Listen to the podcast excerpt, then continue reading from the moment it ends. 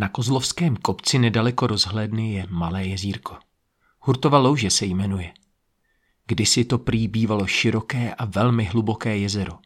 Jedna legenda vypráví o tajemném mágovi z ciziny, který prý to jezero zkoumal právě kvůli jeho tajemné hloubce. Domníval se prý, že v té hlubině je někde spojeno s ostatními podobnými jezery někde jinde ve světě. Když to své zkoumání dokončil, položil prý na ně nějaké voskové plátno, vyslovil tajemnou kletbu a jezero bylo pryč. Zbylo z něho jen malé jezírko, kterému se dnes říká Hurtova louže. Tak vznikají pověsti děti. Když člověk neví, jak se něco stalo, vymyslí si to. A někdy zbyde tolik pravdy, kolik by se jí zanehet vešlo. To už je lepší vymyslet si to celé, úplně od píky. A na světě není pověst, ale pohádka, která je sice vymyšlená, ale je v ní pravda. Pravda tak hluboká, jako kdysi bývalo to zmizelé jezero. Jak se taková pravda pozná děti? Vemte si třeba takového draka v pohádce. Je to pravda nebo ne? Existují draci děti? Ne. No to jsem si myslel. Pokud byste ale přitom stáli na správném místě někde na louce v blízkosti lesa, uslyšeli byste, jak se z toho lesa k vám ozvěnou nese hlas, který na vás dálky volá. Ne? Jako by se vás nevěřícně ptal, jestli to myslíte vážně. Jsem si docela jist, že byste řekli docela potichoučku a opatrně, tak aby vás nikdo neslyšel. Draci jsou. Draci, to je síla. To je oheň a kdo zná dobře pohádky, kde jsou skuteční draci, tak ví, že s nimi to není legrace. Nahání skutečnou hrůzu. Dokáží tím ohněm ze svého chřtánu zničit, na co si vzpomenou. Ale ze všeho nejhůř mají spadeno na princezny. A vybírají si ten nejkrásnější z těch nejlepších království, protože nejhorší zkáza přichází tam, kde je zničeno právě to nejkrásnější. Teď mi děti dovolte malou vsuvku. Musím vám říct, jak je to s tou krásou princezen v těch dobrých královstvích. Ty nejkrásnější princezny se rodí těm nejlepším králům a královnám. To je známý pohádkový fakt. Vláda takových královen a králů to vlastně žádná vláda není. To je služba děti. To je spravedlnost, to je péče, to je pokoj, to je laskavost. Takové vládce, to je radost poslouchat. A není divu, že právě takovým se rodí krásné princezny. Princezny tak půvabné, že se z toho dech všem lidem tají. A nejenom lidem, i drakům. A to je ten důvod, proč je draci tolik chtějí. Každý drak potřebuje totiž tajit dech, aby si odpočinul, aby ten oheň nemusel pořád chrlit. Oheň v dračím chřtánu totiž ty draky děti hrozně pálí.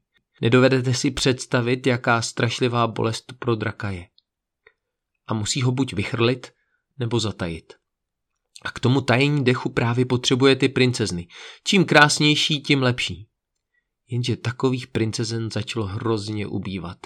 Draci to chvíli zkusili z poklady. Když v království neměli krásnou princeznu, museli odevzdávat drakům své poklady. Zlato, drahé kameny a Bůh ví co ještě. Draci se tak zkusili kochat alespoň nádherou z nich. Něco takového ale nefungovalo dlouho. Byla to krása, ve které nebyl život. Pak ale pro draky skončily i tyto poklady. V jednom království, u kterého bylo draků nejvíce, vymysleli místo zlata papírové peníze. Asi víte, co se s takovými papírovými bankovkami stalo, když je drak poprvé uviděl. Z toho nebylo žádné kochání. Drak jen zívl a pak prach a popel. Draci ve velkém smutku a zoufalství zalézali do hlubokých děr. Zalezli tak hluboko, že už neměli sílu vylézt ven. V hlubokých dírách není vzduch děti a kde není vzduch, není ani oheň. A v ohni je síla draků. Proto je už tak dlouho nikdo neviděl. Byl ale jeden drak, který to nechtěl vzdát. Poletoval nad krajem a přemýšlel, kde by vychrlil svůj oheň. Komu by nahnal hrůzu. Mířil si to na jeden zámek, když tu na něho přišla veliká žízeň. Trochu si nadával, když si vzpomněl, že před chvílí letěl nad pěknými rybníky. Vracet se k ním ale nechtěl. Menší kousek také tekla jakási říčka. Ale tekoucí voda drakům nedělá dobře. Jakou měl drak radost, když uviděl kousek pod sebou malé jezírko, které bylo tak akorát, aby mu zahnalo žízeň. Přistál u něho. Už se chtěl napít, když to vedle sebe uslyšel. Panečku, ty jsi ale parádní drak. Byl to hlas malého kluka, asi tak osmiletého, který tu pásl starého kozla. Drak byl překvapený, že se ten kluk vůbec nebojí. Nekřičel, neutíkal, místo toho si obdivně draka prohlížel. Taková křídla, ty musí mít sílu. Prlíš taky oheň? Drak už se chystal nadechnout, aby... Počkej, počkej, ne tak z hurta draků. Nechtěl se snapít? Drak se zarazil. Uvědomil si, že zde přistál, protože měl žízeň. Ponořil tedy svou obrovitou tlamu do jezírka a začal hltavě pít. Ne tak z hurta draků, nepij tak rychle, dostaneš zápal plic, si celý uřícený. Drak vynořil tlamu a chtěl na Jonatána vychrlit svůj strašlivý plamen, ale z tlamy se mu vyvalil jen sirný dým. Fuj, ty smrtíš draku, jak pukavce naší slepice. Hle, nemáš hlad? Prežejíš princezny. No fuj, to už je fakt lepší skopové. Drak vykulil oči. Taková drzost. Už chtěl znovu vychrlit oheň, když Jonatán udělal salto a posadil se drakovi za krk. Už jste děti viděli rodeo?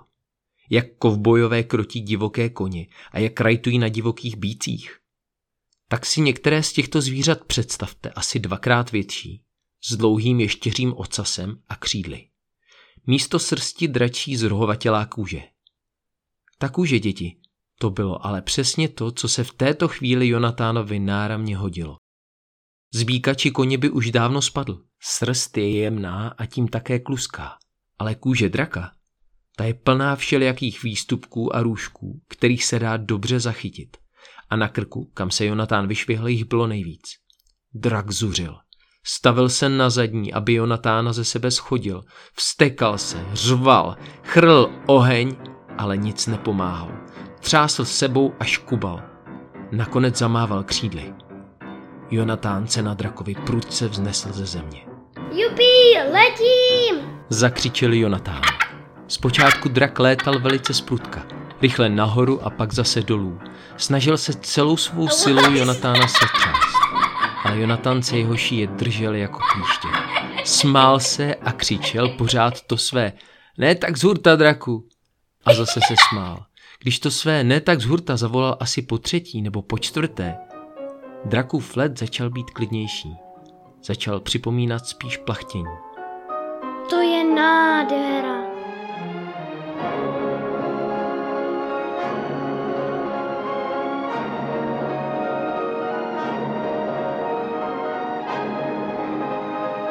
Jak drak začal plachtit, nemusel se ho Jonatán už tak křečovitě držet. Proto i drak ucítil větší lehkost a chlapcova přítomnost na jeho šíjím už nebyla tak nepříjemná. Jak Jonatan uvolnil své sevření, dotýkal se jemně svou dlaní drakovi skráně. Na chvíli ruku zvedl a zase ji položil. Drakovi to bylo najednou tak příjemné, že z toho přivřel oči. Když je znovu otevřel, viděl svět pod sebou jinak. Uviděl koruny stromů a tam dál chaloupky nějaké vesničky. Dříve při tomto pohledu cítil jen zžírající oheň ve svém chřtánu a jedinou cestou k úlevě pro něj bylo chrlit a chrlit. V tom byla ta jeho ničivá moc, ta strašlivá dračí síla nahánějící lidem hrůzu. Ale teď v sobě ucítil něco, co dříve neznal. Oheň, který ho dříve tak strašlivě pálil v hrdle, teď se stupoval nikam níž, kde mají draci srdce a proměnil se v hřejivé teplo. Mladý drak ještě nikdy neviděl princeznu, aby mu došlo, že to je právě ten pocit, který draci mývají, když na princeznu pohlédnou. Nikdy ji proto nežerou. Slyšel to jen z vyprávění starších draků, když zoufalství nad tím, že už takové princezny nejsou, sestupovali do svých děr. Tato vzpomínka dala drakovi impuls, aby slétl níž. Rozevřel svá křídla jako dvě obrovité plachty a přistál znovu u toho jezírka, kde se před chvílí setkal s Jonatánem. Jonatán pomalu sklouzl z drakovy šíje. Trochu od draka poodstoupil, ne že by z něho začal mít strach. Pocítil něco, co si někteří dospělí i děti se strachem pletou. Jakousi uctivou bázeň, která se vždy objeví tam, kde se vznešenost a síla snoubí smírností a láskou. Drak se k Jonatánovi otočil a pohlédl mu do očí. V srdci znovu pocítil to příjemné teplo. Díval se do očí toho chlapce, které už mu nepřipadaly tak pichlavé, jako když k němu mluvil poprvé. A když znovu uslyšel Jonatánův hlas, Já jsem Jonatán. Zněl mu také najednou příjemně. Jonatán vyndal ze svého vaku malou koženou lahev a nabízel ji drakovi. A pak se stalo něco, co si děti teď zkuste představit.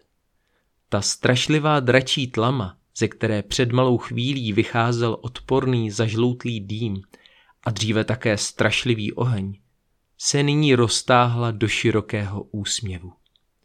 Po dýmu ani stopy, jen nádherné bílé tesáky a mezi nimi dlouhý růžový jazyk.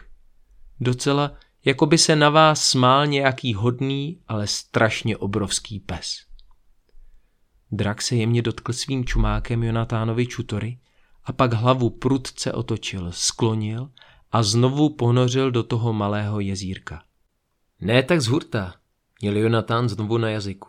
Když viděl, jak jeho nový přítel hltavě pije, ale raději ta slova spolkl spolu s posledním douškem malinové šťávy.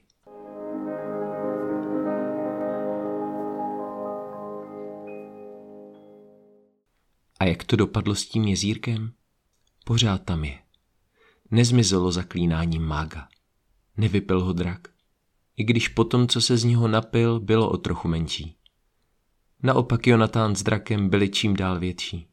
Nejen kluci, ale i přátelé a jsou jimi stále. Létají spolu na výlety a zvou k tomu i další děti. Nemáte draka, říkáte? Zkuste vystoupat na kozlovský kopec a tam vylézt na rozhlednu. Až budete nahoře, přivřete oči a řekněte si potichoučku. Draci jsou, jednoho mám pod sebou. Pak oči zase otevřete, zhluboka se nadechněte a pořádně se rozhlédněte. Uvidíte svět jako Jonatán když letěl na drakovi. Ahoj děti, osedlejte draky a poleďte se mnou taky k pohádkovým místům Česka.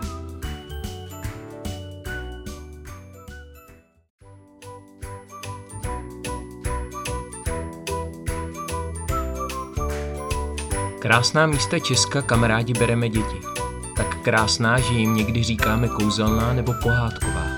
Některá z nich jsou dobře známá, mnoha botami a botičkami prošlapaná. Jiná jsou známá méně nebo jen lidem z blízkého okolí. K některým se už dlouho vztahují různé pověsti a pohádky. Jiná mají svá jména jako z pohádek a přitom k ním pohádky chybí. Nebo spíše chyběly, donedávna. Na našich podcastech Pohádková místa a výletníček vás veme k poslechu pohádek, které vás mohou inspirovat k novým výletům a vycházkám na vaše oblíbená místa nebo vám zpříjemnit chvíle, až na ně dorazíte. Můžete se dozvědět další zajímavosti o těchto místech nebo i námět na nějakou aktivitu s dětmi. Příjemný poslech přejí Strejčkovi.